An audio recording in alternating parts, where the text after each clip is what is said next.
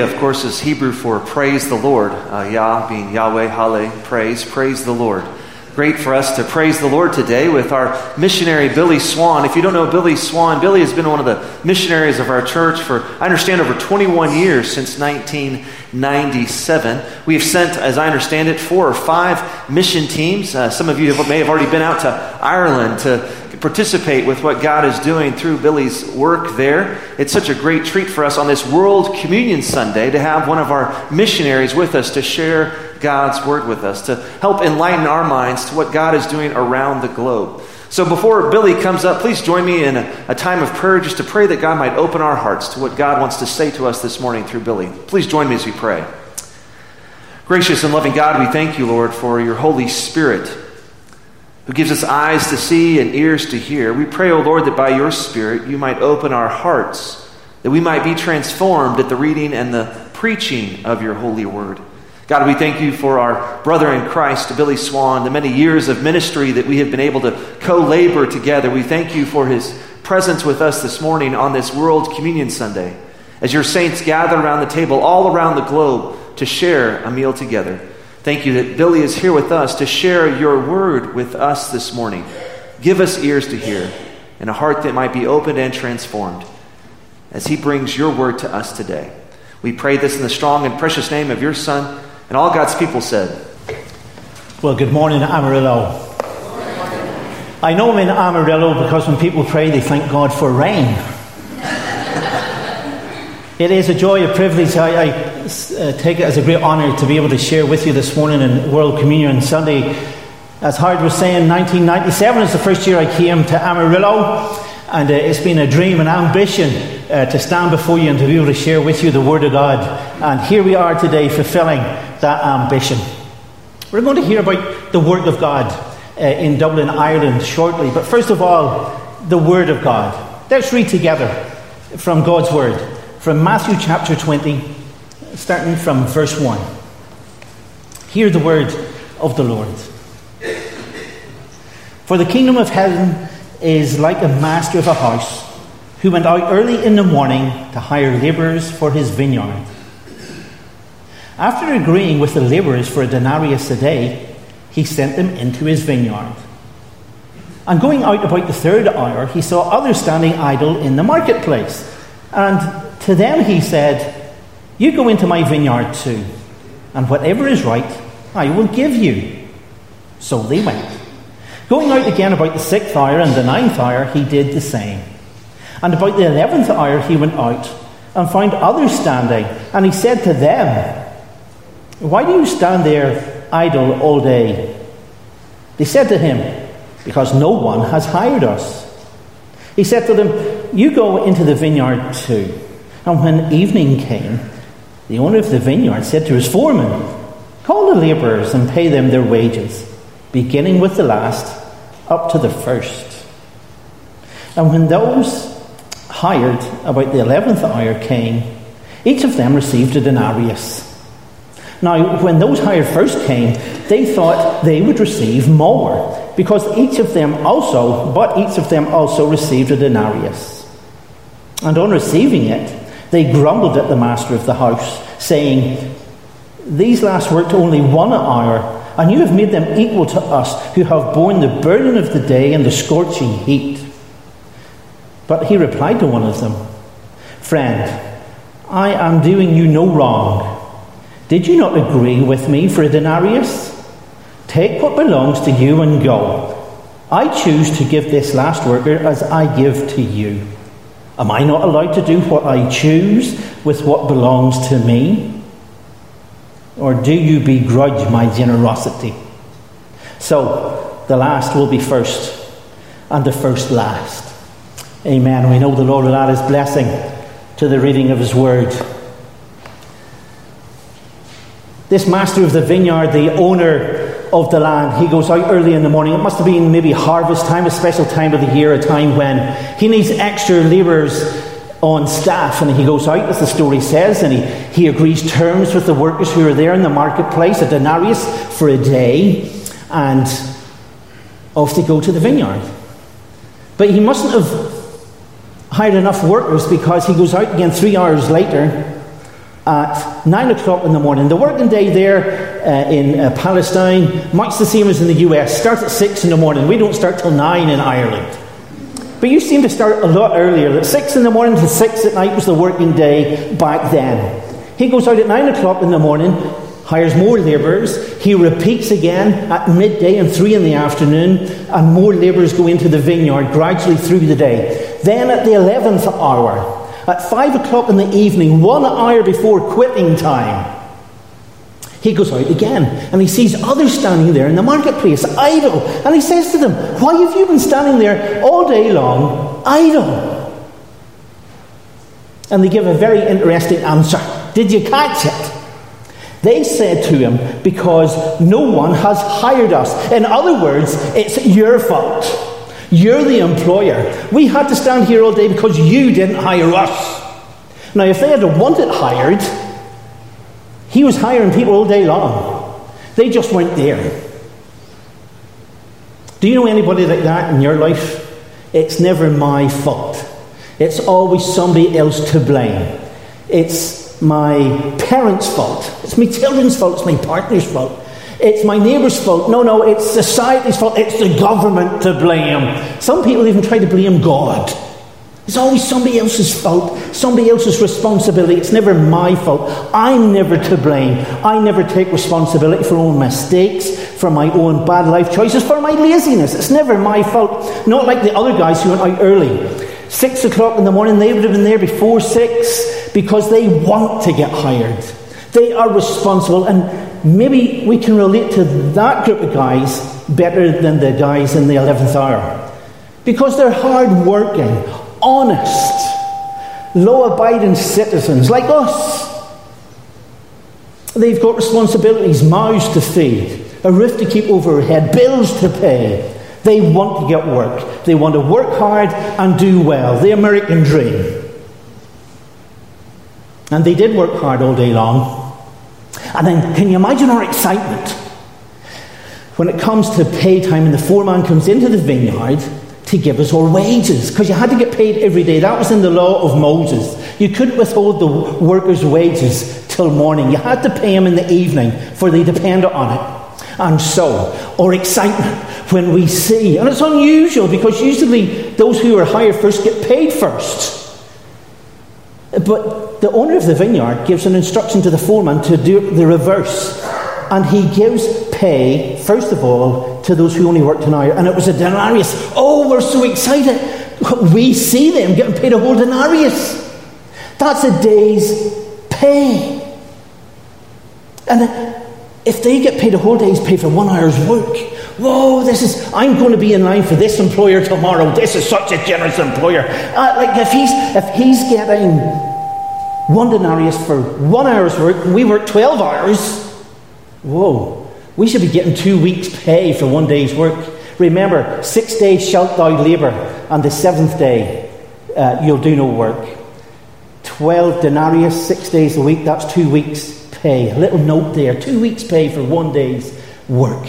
And you can imagine that excitement being dashed to pieces when we get reached a denarius. And we start to grumble and complain, it's not fair, it's not right. Now, I don't know if this happens in America. I know what happens in Ireland. Here's an example from Ireland. National Broadcaster. They have a, a news programme at six one in the evening. And it's at six one, six o'clock in one minute, because at six o'clock, it's a good Catholic country, we ring the Angelus on T V in the national carrier at six o'clock. It takes a minute. So the news begins at six one. They have a male anchor, a female anchor. And it is revealed by accident that he's getting paid more than she is.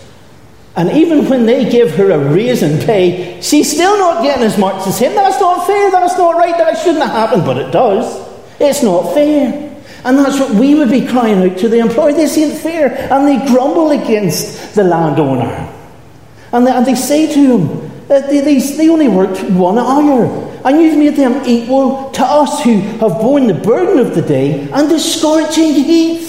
What's going on? This isn't fair. It's not right. And that's how we would feel. And yet this story is not about fair.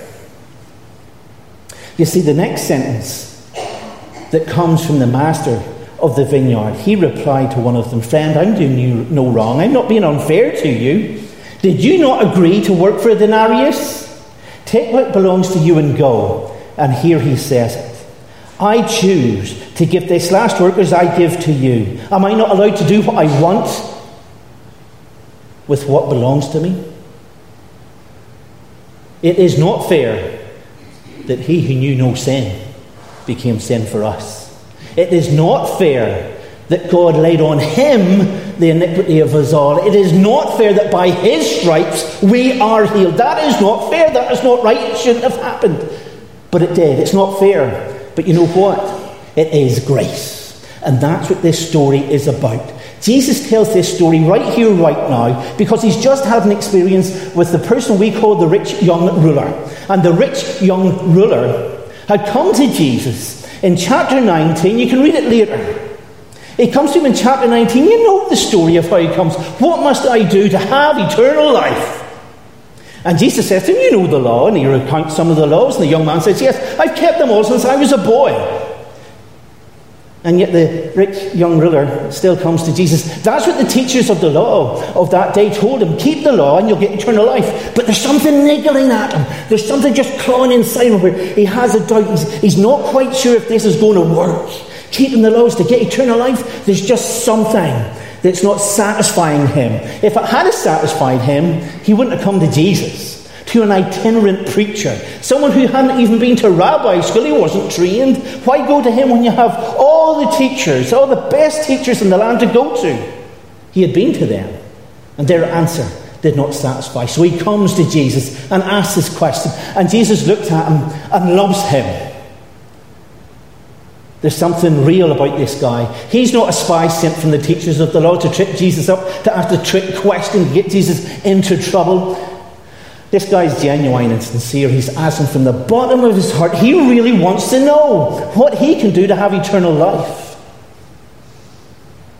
Jesus looked at him and loved him and told him in the A V, King James language, "One thing thou lackest, go sell all that thou hast, and give to the poor, and come and follow me." Those same words of calling to discipleship that he gave to Peter and Andrew, James and John by the Sea of Galilee. "Come and follow me." And immediately they left their nets and followed him. To Levi at the tax collector's desk, "Come and follow me." And immediately he left everything and followed him. But not this young man. As he thought about it, he went away very sad, because he was very rich. And then Jesus recounts how the camel in the eye of a needle, and Peter asked them, "What's there for us? We've left everything to follow you." And Jesus tells them, "Look, for you there will be eternal life in the age to come." What are you dependent on today for the answer to that question? Before we hear about Dublin now, what about you? What is your answer to the question? How are you going to get eternal life? What are you depending on?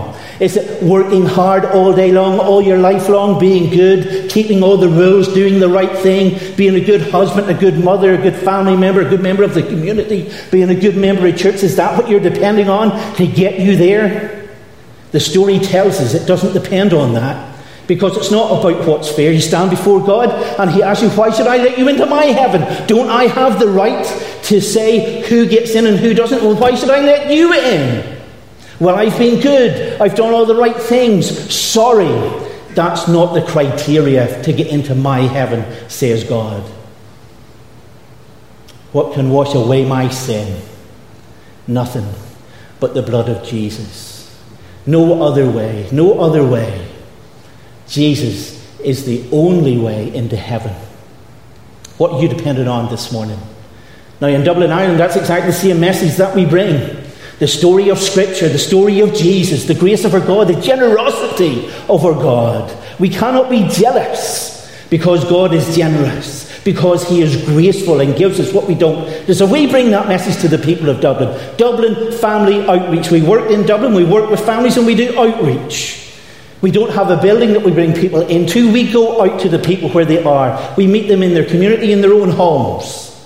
Our vision is quite simple. It's to see a group of God's people come together to worship the true and living God in their own community, in a way that is faithful to Scripture, to their class and their culture, while reaching out to their own community. And we fulfil that vision through simple things, like meeting them in their home, counselling and uh, nurture. Sometimes, although we don't want them to become dependent on us, we will have emergency distribution of food and clothing and furniture. Sometimes they need those things, but we don't want them to get dependent on us. We want to work with them, not for them. Because for people with a dependency, social welfare mentality, the more you do for them, the more they sit back and let you do, the more they think they're entitled to it. An entitlement mentality we don't want to develop. And so we'll do weekly life studies where we come together with them in their community.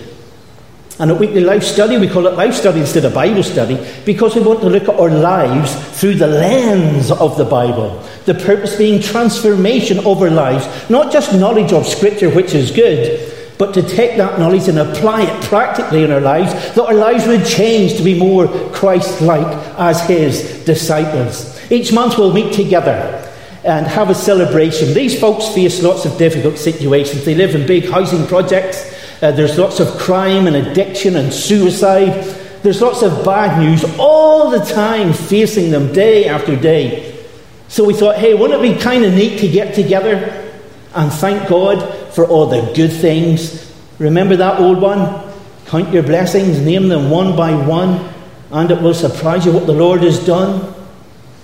And so we get together and we thank God for all the good things. Uh, we will pray together. We'll hear the Word of God together. We'll have a meal together. We're learning how to worship the true and living God in a way that's faithful to Scripture and to their class and their culture. It takes about three, four hours for our service. And through the year we'll do seasonal events, Christmas and Easter and Halloween and so on. We were pleased last February to have the first and hopefully not the last of our Just for Women conference. And guess who was allowed to come along? Just women. Although Dick Doyle and Andy Rogers and, and Peter, they sneaked in, but only to serve the food and do a few jobs around Drewstown House. We allowed them that far and no further. That was such an incredible weekend. It impacted eternity. We're wanting to bring another team, and Rita needs people to sign up for that. He, she needs women to sign up for that. To take a step of faith. To step outside your comfort zone. To go to a place where you have to depend on God to help you. That's where your faith is exercised and strengthened, ladies. Come.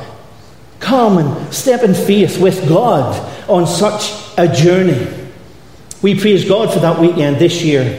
Four of the women uh, on that weekend subsequently asked the Lord into their lives, are now talking of baptism, and we praise God for that step. We praise God Uh, for a work that is impacting lives today in Ireland. In large housing projects, thirty thousand people. And in that housing project there is one church, started twenty-five years ago, where just zero point one percent of that population do what you're doing this morning. zero point one, one in a thousand go along to that fellowship from that area to worship in their own area. There never was a Presbyterian church in that area, or Baptist, or Methodist, or Episcopalian, or anything else in the whole history of that place. There never was. And we are crying out to you as the people of God, to the people of God, will you come on over and help? Summer camp is the most perfect opportunity to come and help, because it's family camp. We are Dublin Family Outreach. Come as a family. Wouldn't that be incredible, to come as a family on a mission trip? And adopt a family and be adopted by a family for a week. Share your faith for a week with that family. We praise God. Last year we had our first baptism there on camp, and I've just spent some time in the past couple of weekends uh, building an area uh, at Drewstown House where those in the future will be baptised. We are seeing this vision become reality. Two young uh, women, sisters, came on camp the last two years. They came two years ago with their mum. Her name's Sheila. And Sheila, Sheila was diagnosed with cancer in her bones. And it gradually spread. She fought courageously, but after a number of years, there was nothing but remedial treatment. She was going to turn fifty-nine on her birthday in June. And we knew she was never going to see sixty. So we decided, let's do the sixty. You know, the big six-oh, a big five-oh, a four-oh. The, those birthdays are the big ones. Let's do a six-oh, a big surprise party for her. And her daughters got her out of the way, and we all snuck in and got the place, you know, nice with balloons and happy birthday. And she came in and, surprise! And she was in tears, and we were in tears, because we know the context of this birthday, turning fifty-nine, never to see sixty. Blow out the candles there, Sheila. Make a wish. Sheila, what was your wish? I want to be on family camp one last time. I'm not sure if I had a couple of months to live, I'd be wishing to be on family camp one last time. Our family camp was already booked out. We had a waiting list of people. How can you turn down such a request? We got two families to move in together into the same bedroom, to make a bedroom space for her on the ground floor. She comes in her wheelchair, and her, her daughter Sharon is wheeling her in, frail and feeble, hardly able to speak. And uh, Sharon says to me, Billy, thank you so much. My mother is fighting to stay alive to get to this week of camp. That's how much this means. And through that week, Sheila made it very clear that she was angry with God. We have our adult sessions in the night time, and it's it's not where someone teaches and everyone is quiet. It's conversational. And she made very clear she was so angry with God because he robbed her of twenty years of life. She would never see her grandchildren grow up, graduate, get married. She was going to miss so much, and it's because of God. She was blaming God.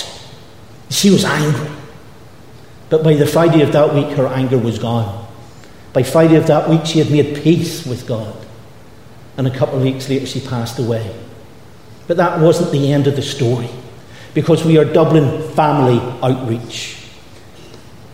Sharon and Wendy, her sister, were so impressed that we brought their mum on camp. They came the following year with their children and husband, and those two are two that have subsequently given their life to the Lord, and Lord willing will be baptised. Thank you for your partnership in this work. Thank you for standing with us. We are seeing this vision fulfilled in our presence today, and we give glory to God.